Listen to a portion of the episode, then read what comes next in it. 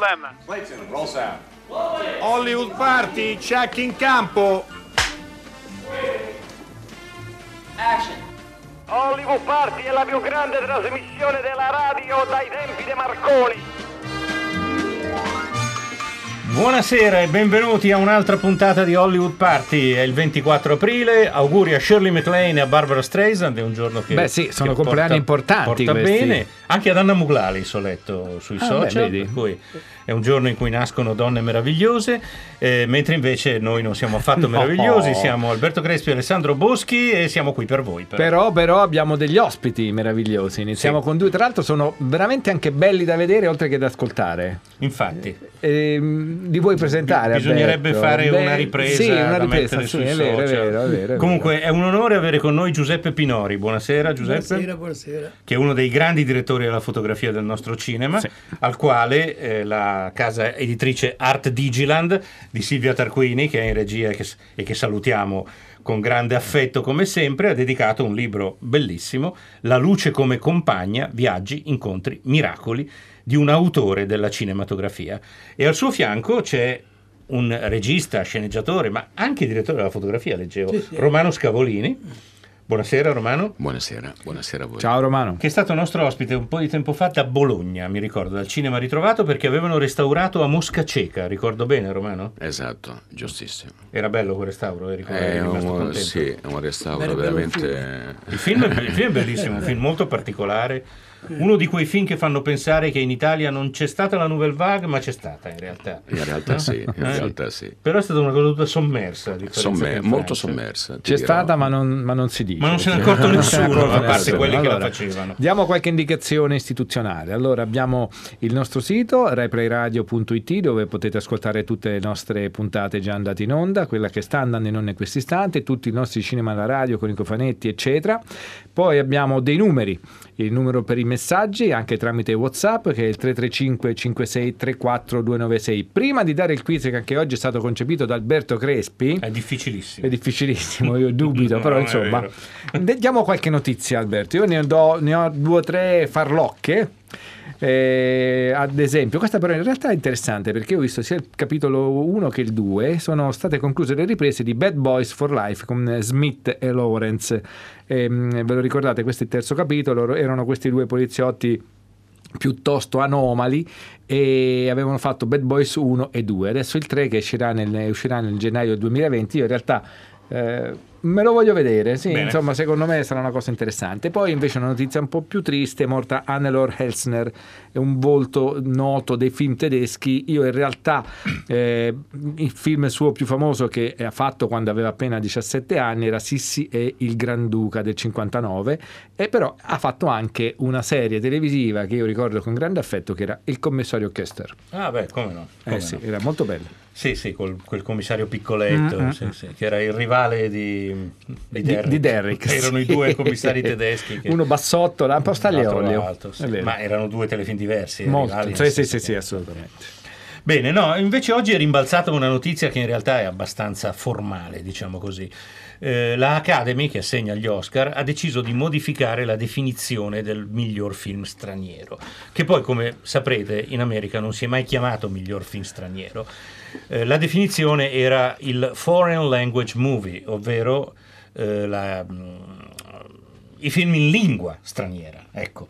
Eh, per cui se un film era, che ne so, britannico, australiano o neozelandese ma parlato in inglese non poteva concorrere in quella categoria. D'ora in avanti si chiamerà International Feature Film, ovvero film internazionale. È un omaggio a una nota squadra di calcio. È evidente. Allora io do un'altra notizia che mi era sfuggita. Forse DiCaprio sarà nella Fiera delle Illusioni di Del Toro? Questa è una domanda, è una, una- questo- è un- è una illazione, insomma. Comunque, Anche qui del Toro c'è un riferimento a una sì, squadra è vero, oggi non va benissimo. Era mm, in pratica un remake del film del 47 di Adam Golding, ricordate quello di Grand Hotel dove c'era Greta Garbo e la famosa battuta gente che va, gente che viene. Adesso Bene. passiamo al Ringraziamo quiz. Enrica, Enrica per un messaggio che non leggeremo perché siamo modesti. Ah, perché è totalmente falso. Sì, è vero. Eh, ok, il quiz, dai. Allora, il numero per rispondere a questo quiz concepito da Alberto Crespi è 800 050 333. In questo film c'è un drago.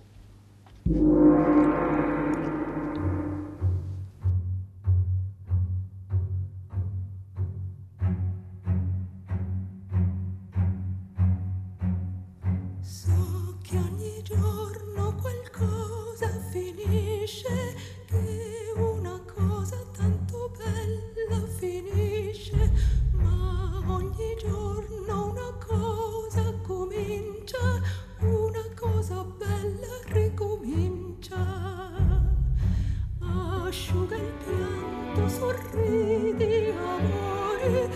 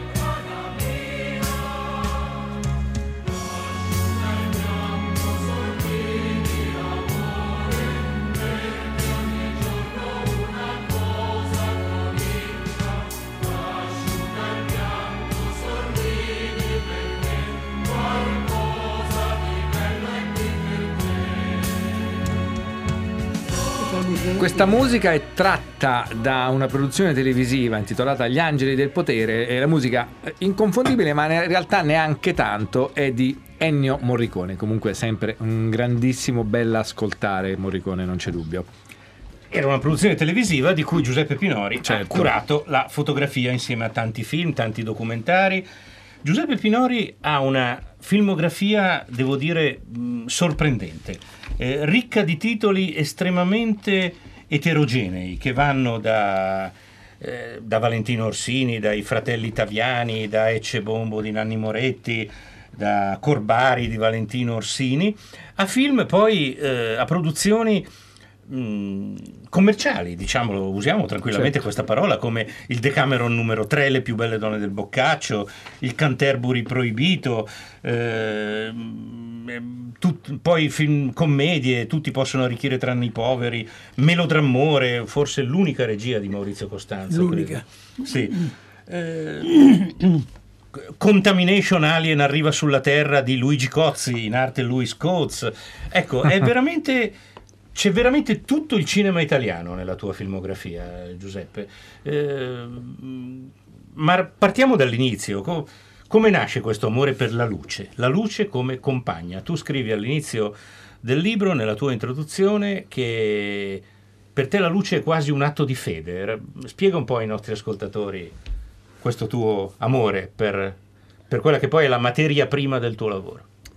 Eh, è cominciato quando, ehm, da documentarista. Documentarista con Fernando Cerchio, che è stato un grandissimo regista. Eh, ha un film nella Cineteca che è Il Bivio, tra l'altro un capolavoro di film, che l'ha fatto quando era giovanissimo. Eh, con lui ho girato molti documentari. E uno specifico che è durato cinque anni dall'abbattimento della pineta di Ravenna è entrato in produzione tutti i reparti dell'ANCI, questo super, super chimico ehm, che hanno fatto lì. Cerchio mi diceva, tra il punto di ripresa, il soggetto e il sole, era l'esterno, devi formare sempre un triangolo, acuto, un rettangolo, dipende dal soggetto, da come vuoi valorizzare il soggetto. E da quel momento ho cominciato a capire quanto era importante eh, non solo con la luce naturale, ma anche con la luce artificiale. Capire cosa, cosa voglio valorizzare con, con, eh, con quel tipo di luce che voglio mettere, ma più che, più che questo, io sono sempre stato un fanatico di Caravaggio. Eh, infatti a casa ho tante copie, purtroppo. Eh, ho impestato casa con quasi tutti la, eh, la produzione di Caravaggio Eh, e scopri sempre che quasi, quasi tutti, non tutti, sono fatti con un'unica luce. Per esempio la scena di Herman, Hermans, la La cena di Emmaus. È fatta con due luci, si vedono le doppie ombre là dietro. Capito? Allora sono venuti i giapponesi a propormi di ricostruire quella scena e io l'ho ricostruita e ho fatto, c'è anche sul libro, c'è, eh, l'originale è, la- è il mio. Il mio forse dato i mezzi, perché non è che io voglio vantarmi mai, mai sostituire a Caravaggio che per me è stato il primo, unico grande autore della fotografia, dell'immagine. Eh, Insomma, hai fatto un remake di Caravaggio. sì, e da lì par- sono partito, per cui ogni volta che con un regista fai un'inquadratura, vai immediatamente, sai dove va la luce. E questo è molto importante. E c'era una cosa che ah, mh, stava premettendo prima Alberto riguardo proprio la tua filmografia ed è una domanda che voglio fare ad entrambi, anche a Romano Scavolini. Ehm, hai fatto un po' di tutto, documentari dove tra l'altro mi pare tu dica che è uno dei, dei luoghi dove è più facile La sperimentare. più grossa scuola di cinema è il documentario. Ecco, E- ed è importante che tu abbia fatto però film di, di generi diversi. Anche Romano ha fatto dei film di genere, nel senso che intendiamo, cioè eh, thriller, eccetera. Quindi questo vuol dire che se dal film di genere arriviamo a parlare di Caravaggio, vuol dire che comunque è sempre il lavoro che c'è dietro a un film che lo nobilita. Non è solo un film da un autore o di, o di genere, appunto. Qualsiasi film ti propongono, sempre poi c'è sempre la luce di mezzo. Senza la luce non si fa niente. O solare o artificiale, qualunque proposta ti fanno è sempre con la luce che devi giocare. Eh, Questo è importante. Romano? A, a parte, eh, voglio dire, un periodo abbastanza lungo in cui abbiamo preparato un film che si chiamava Cronaca dall'eternità, che però no- poi non abbiamo fatto, e che era in pellicola, c'era Super Cinemascope, eccetera, abbiamo fatto anche dei provini, eccetera. Poi in realtà eh, io sono poi andato in America, sono stato molti anni negli Stati Uniti, ho vissuto fra New York e Los Angeles, però poi ad un certo punto ritornando in Italia, ehm, e nel frattempo è nata l'elettronica. Per cui con Pino credo siamo stati, posso dirlo, posso dirlo senza offendere nessuno, siamo stati veramente i primi Primi. che hanno affrontato l'elettronica dal punto di vista della fotografia, ma in modo assolutamente cioè, determinante, credimi, proprio assolutamente determinante. Perché? Perché era il momento in cui si era sviluppata questa sorta di conflittualità fra pellicola e, no, e- e- E digitale. e- ed elettronica, per cui eh, c'era una, insomma, c'erano dei grossi problemi, non soltanto di carattere così, diciamo, eh, filosofico, cioè per quanto riguarda la luce, ma proprio di- dell'uso de- della materia come la pellicola e invece in realtà una- una- un nastro magnetico, eccetera. Quindi noi abbiamo cominciato, prima ancora di iniziare a lavorare all'Apocalisse delle scimmie, eh, questa lunga trilogia che ci stiamo portando dietro da 14 anni, abbiamo fatto una serie di provini. Ma abbiamo fatto una serie di provini non utilizzando Telecamere no, importanti. telecamere, diciamo, iper eh, eh, avanzate, chiamiamole tecnologicamente.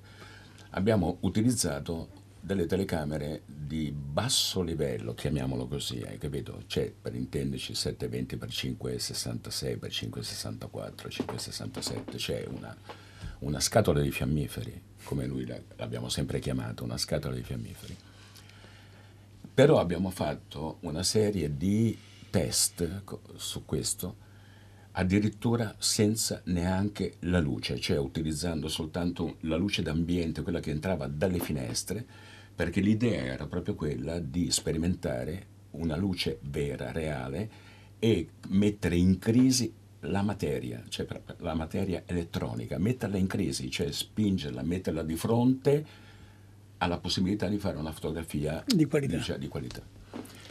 Pino- Giuseppe Pinori è fra i nostalgici, se così possiamo dire, della pellicola o si diverte a lavorare con le nuove No, tecnologie? la pellicola da me è morta purtroppo, ahimè, ahimè, perché la qualità, la pellicola aveva una grande dote.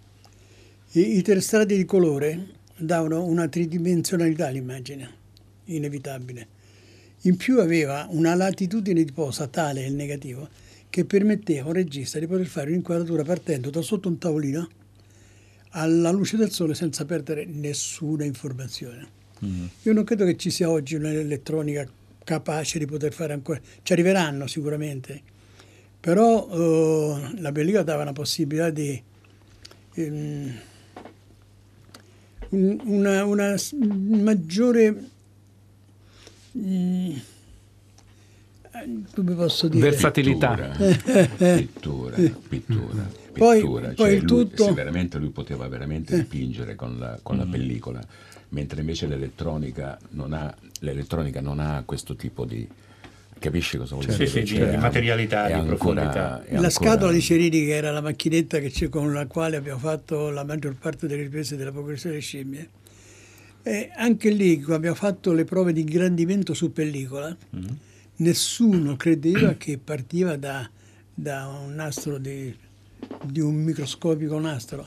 Perché? Perché anche lì era in funzione che cosa? L'importanza come mettere la luce. Creando i contrasti, creando soprattutto i neri puliti, puoi fare qualsiasi cosa. Ecco, eh, cre- non credi che a volte la pellicola abbia, anche in più la possibilità dell'errore, che forse il digitale tende a- ad eliminare? No, anzi, le- le- l'elettronica l'errore non lo perdona. Quando si vedono i neri fumosi, ho capito bene, i neri fumosi dell'elettronica perché hanno sbagliato tutto, hanno sbagliato le luci, hanno sbagliato i diaframmi.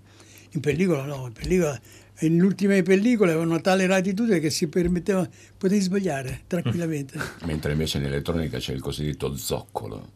Cioè se tu vai sotto lo zoccolo, cioè i neri Sì, sì. cominciano, diventano grigi, sei, Mm. sei fregato. Non puoi più Sì, sì. rimediare. Sei E assolutamente fregato. molte cose si vedono in televisione, purtroppo. Ascoltiamo una clip di un film di cui Giuseppe Pinori ha curato la fotografia. Un film in pellicola, eh, un film all'epoca credo a bassissimo costo, ma poi ci dirà lui. Ecce Bombo di Nanni Moretti. Adesso Gianni è pure bello. Ammazza. Mi piace. Guarda che di belli come Gianni, da Upim, ce ne stanno cento, verdi, gialli, a pois, pallini, a rigoni, a strisce. No, dai, piace anche a Dada. Tutti i tipi. Dada, già, Dada, Deda, Dudu, Dudu, Dinda, Danda, come stanno tutti i tuoi amici?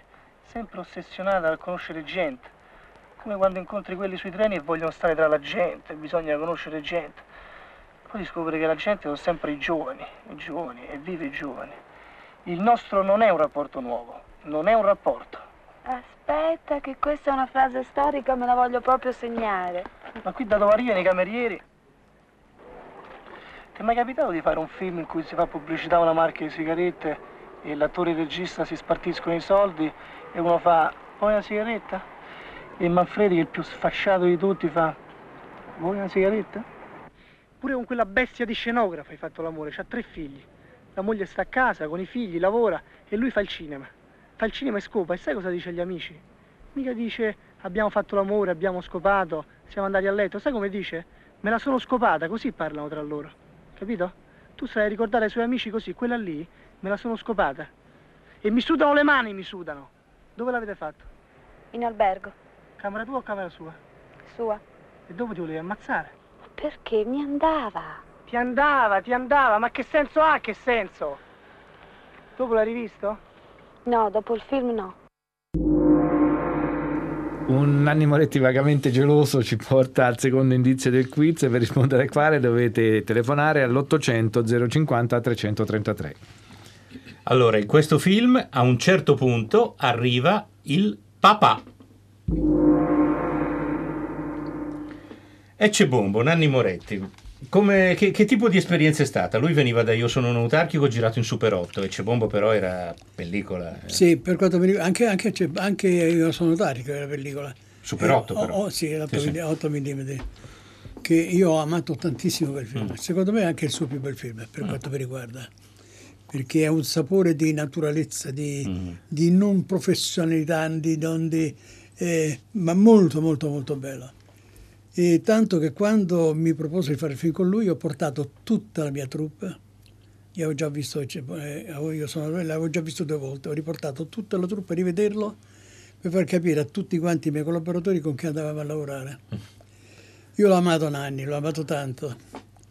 E, e il progetto mi è talmente piaciuto che ho messo in partecipazione tutti i miei settimanali per fare il film, che è stato un film prodotto con i soldi di tre attori, prodotto da Mario Gallo che c'era l'ufficio qui di fronte a voi. E tre attori hanno messo i soldi, però erano 80 milioni solamente, erano molto pochi. Per cui è stato tutto un progetto all'insegna del, del risparmio, fino a un certo punto perché poi Nanni e Nanni, e Nanni Moretti. Chi non l'ha conosciuto sul set, eh, chi non l'ha conosciuto eh, nell'intimo, eh, è un'altra persona. È molto difficile convivere con Nanni Moretti. Io ho talmente sofferto, l'ho talmente amato, che alla fine del film suo padre mi ha abbracciato dicendo grazie per mio figlio. Però è una bella cosa. Perché, perché lui prendeva a schiaffi il padre e la madre. E ha messo anche nei suoi film. Sì, sì, lui era, lui era spesso, era un tipo strano. era- forse non lo è più, forse gli è passata questa cosa. Credo che si sia un po' ammorbidito. No, adesso quando ci anni. incontriamo ci abbracciamo violentemente, anzi lui, mi ricordo- lui il primo a riconoscermi. Eh, eh. No, io l'ho amato tanto e lo amo ancora perché mi piace il suo cinema che fa. Sentiamo un'altra clip di un film giovane di quegli anni, perché tu hai tenuto a battesimo alcuni dei registi più importanti di quella generazione. Questo è Maledetti Viamerò di Marco Tullio Giordana. Quello che conta eh, sono le definizioni. Di Vittorio e di sinistra. Quindi eh, su questo non ci piove. Lama invece è di destra, con quella pipa. Enrico coi segni di guerra è come Carlo Marx che legge Oerderlin. Pecchioli è di destra. Trombadori, e beh, Trombadori è meglio che non ne parliamo. Terracini invece è di sinistra, come il tè, il riso integrale e la cucina macrobiotica. Il caffè invece di destra. Anche il bagno con la vasca è di destra. La doccia invece è di sinistra. Il Portogallo è di sinistra, insieme alle isole greche, al Marocco e all'Afghanistan. Vienna, Venezia, Praga invece sono di destra. Visconti era di sinistra. E Pasolini invece, prima di morire, a quanto mi si dice, era un irrazionale populista di destra. Poi, dopo morto, è diventato un compagno della Madonna, eh. L'erotismo è di sinistra, la pornografia è di destra, anche la penetrazione è di destra, mentre i preliminari invece sono di sinistra. La norma è di destra, la follia è di sinistra, l'eterosessualità è di destra, l'omosessualità invece ha un profondo valore trasgressivo, quindi è di sinistra. Marocchino, afgano, erba e fungaia varia sono di sinistra, mentre anfetamine, ero e cocaloide, beh, sono robe da fascisti, eh? In quanto a Nietzsche è stato rivalutato, cioè adesso è di sinistra. Marx è di destra. Orco, due compagni, non facciamo cassino, eh? Bisaglia è di destra. Basaglia di sinistra. Cosa vuol dire una vocale?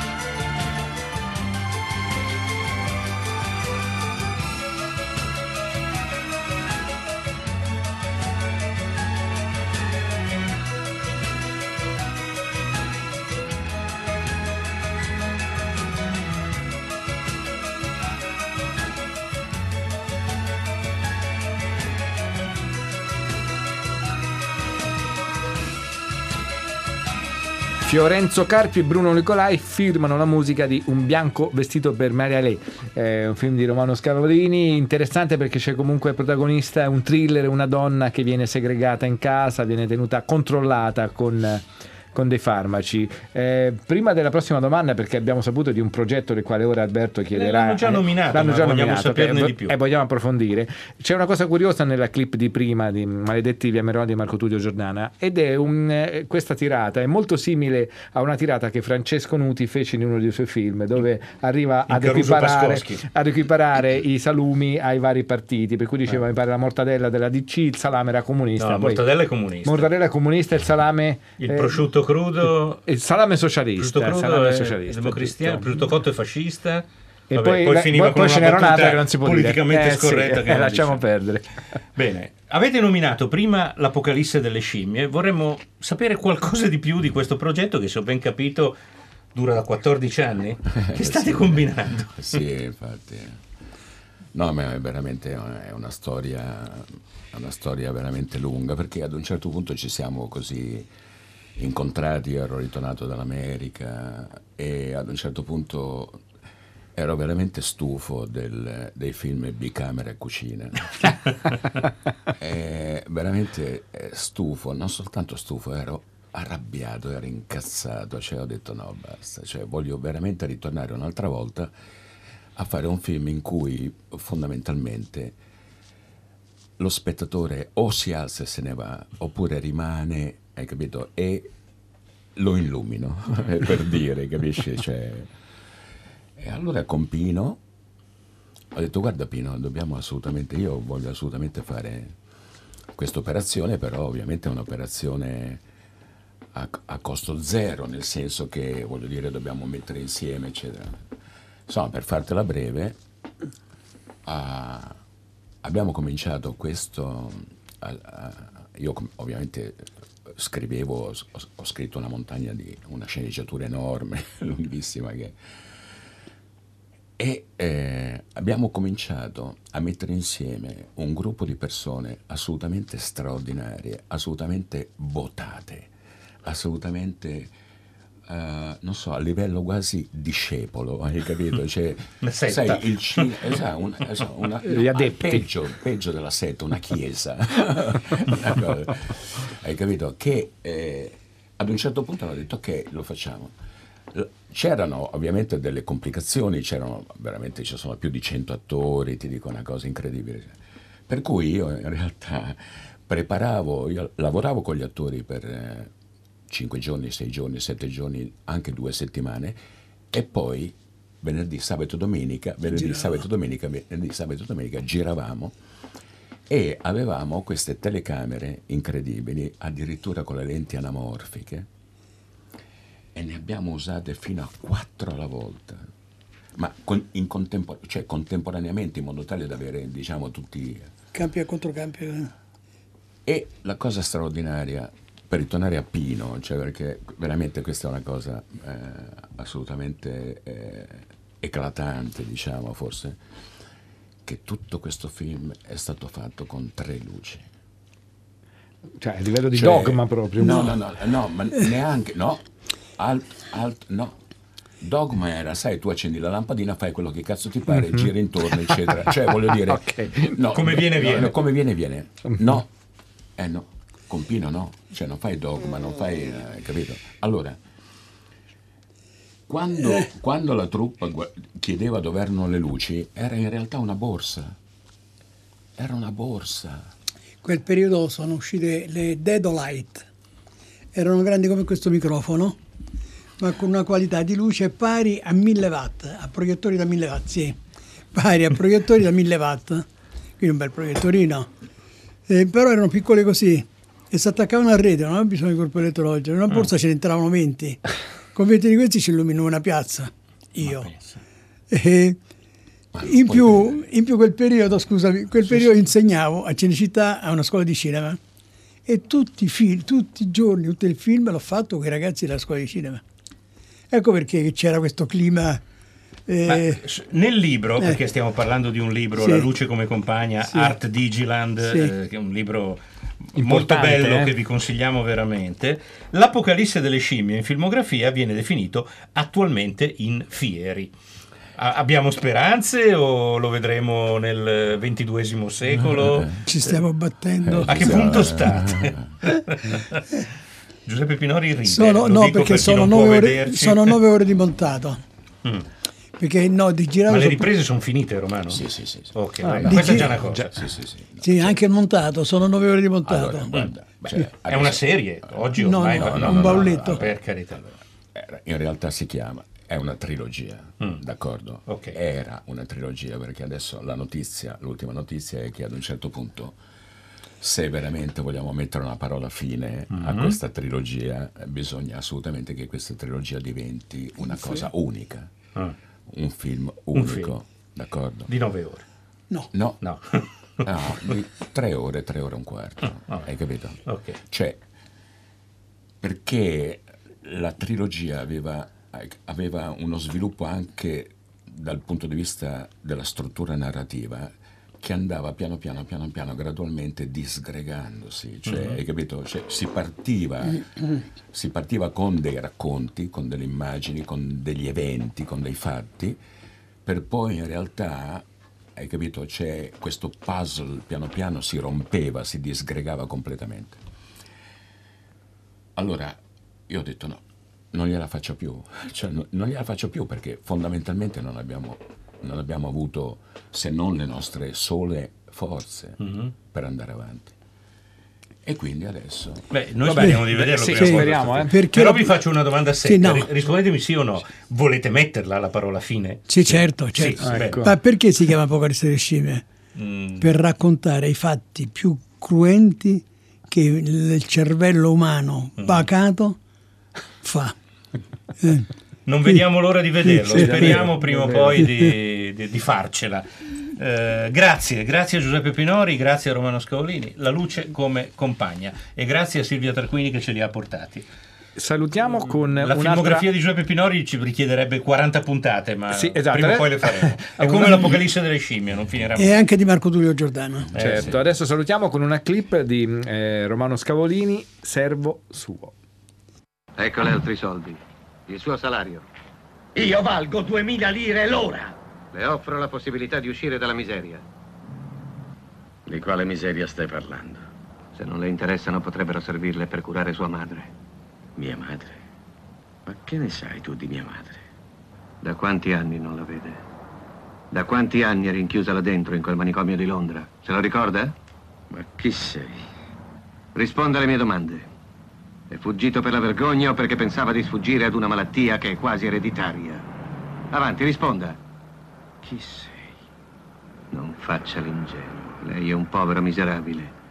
I topi di fogna stanno meglio di lei su questa terra e lei rifiuta il mio denaro. Perché mi dici tutte queste cose? Che cosa vuoi? Io so tutto di lei, vita, morte e miracoli. E sono l'unico che la conosce.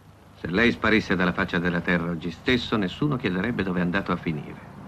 Salvo qualche puttana, che di tanto in tanto si accoppia con lei, pagata con i soldi che mi ha rubato. Te li darò.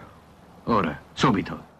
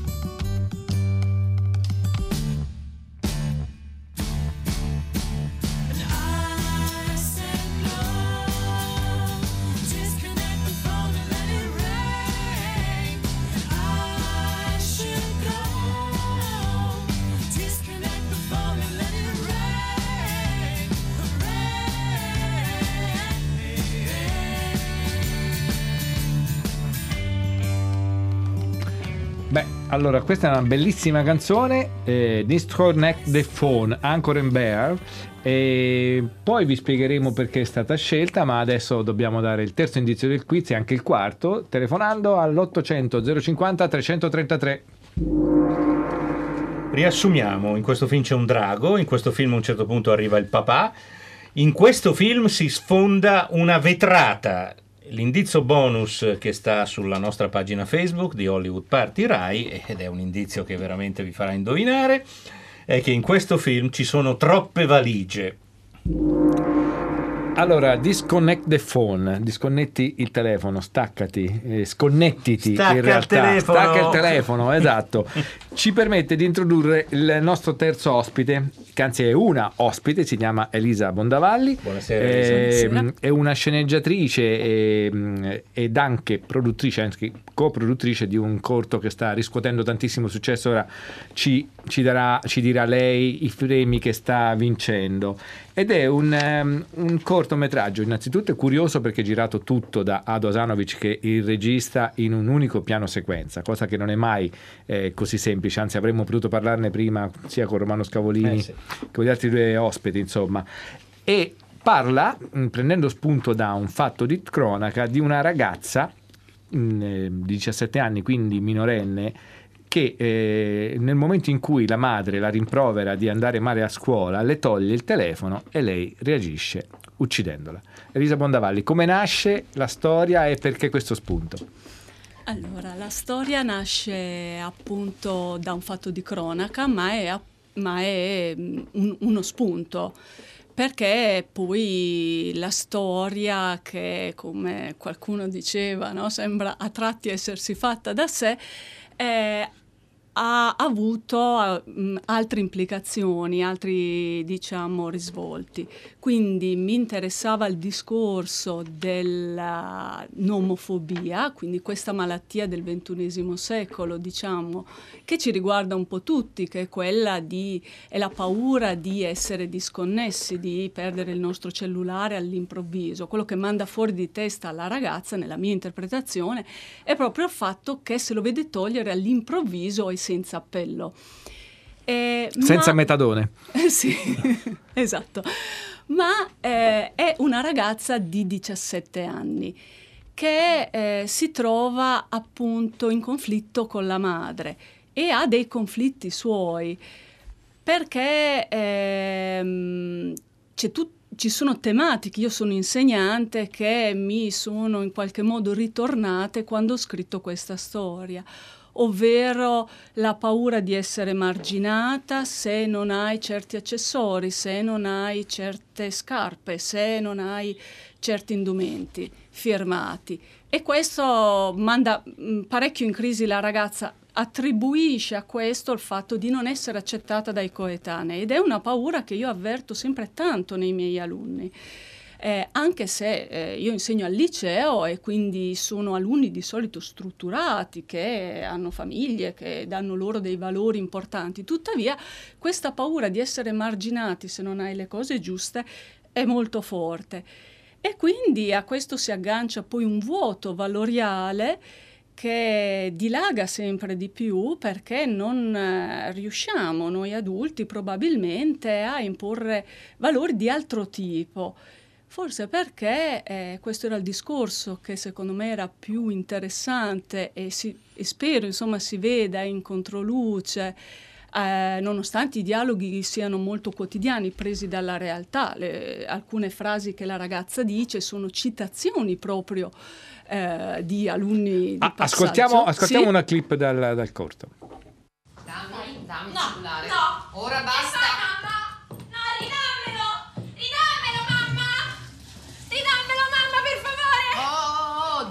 calmata, eh. Basta cellulare, che ti si frigia il cervello.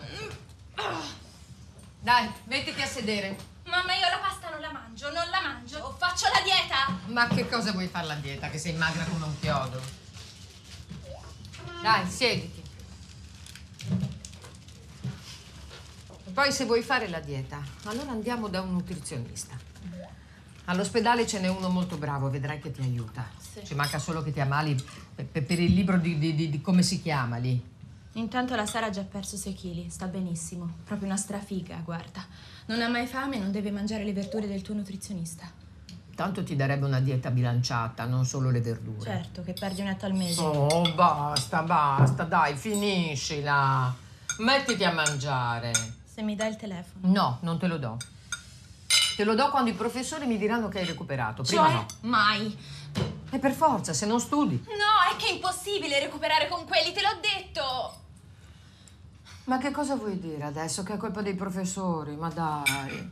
Se non passassi tutto il giorno a, a- a chattare con la Sara e, e a parlare di cretinate, qualche sufficienza l'avresti. Tu, mio padre e quei coglioni dei professori che sono vestiti come quelli che scendono dai barconi. Non vi va mai bene niente. Il visagista no, non ci vai. Lo smalto semipermanente no, figurati, neanche dai cinesi. Le Stasmi non te le meriti. Le Dr. Martins costano troppo e mi mandate in giro come l'ultima delle sfigate. Che se poi nessuno mi caga ci credo, c'è un motivo, no? Ma lasciatemi in pace, cazzo. A parlare con chi mi capisce.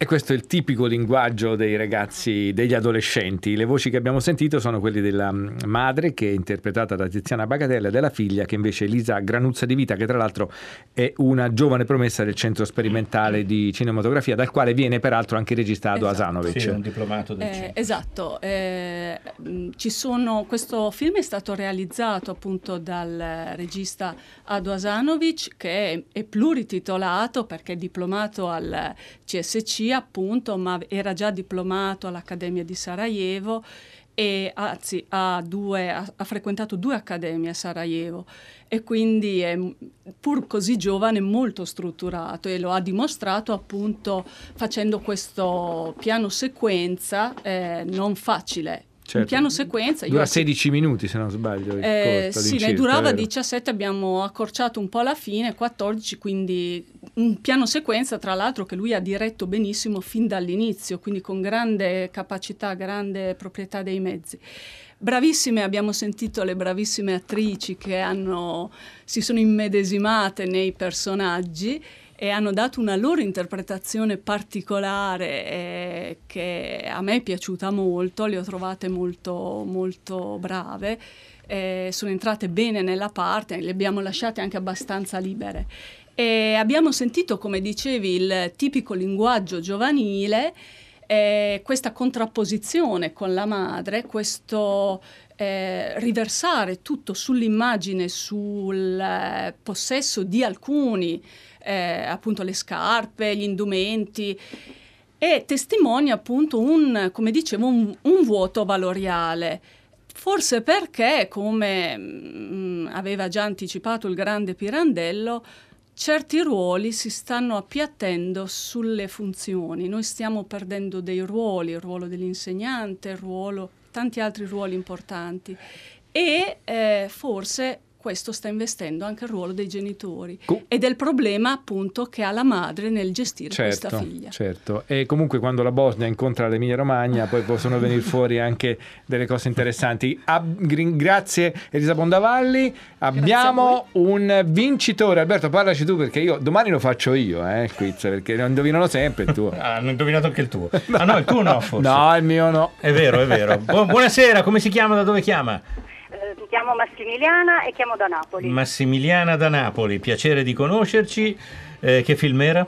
Eh, ma papà ti manda sola, il Eh. drago cinese favoloso, la scena del drago Ecco, io cinese. speravo che col drago pensaste tutti a, non so, al trono di spade o Eh cose no, io temo di stare entrando nella perversa logica dei vostri quiz, perché Ai, ho ai, pensato ai. anché che c'era Barbara Streisand, il compleanno di Barbara Eh, Streisand. quello forse non Eh, dovevo sì, dirlo. eh, sì. Ah, do- domani si ripresenti e vediamo se ce la fa anche domani a Come no, c'è il eh. drago cinese, c'è eh, ok. il- alla fine il giudice che è il padre del personaggio di Barbara Streisand. Ma papà ti manda sola di Peter Bogdanovich. Brava Massimiliana, grazie di aver giocato con noi. Ciao. Allora, chi ha fatto questa trasmissione? Titoli di coda. Hanno fatta Francesca Levi e Maddalena Agnisci che sono le nostre curatrici, Domenico Ganci che ci ha mandato in onda, Massimiliano Bonomo in regia, Riccardo Morese, Erika Favaro, Elisa Bondavalli, ciao Elisa, e Romano Scavolini e Giuseppe Pinori e naturalmente il sempre più sorprendente, a parte per i quiz, Alberto Con il Crespi. quiz è un disastro. E sempre è Alessandro Boschi che domani farà un quiz che vi leverà la pelle. A domani. Thank you.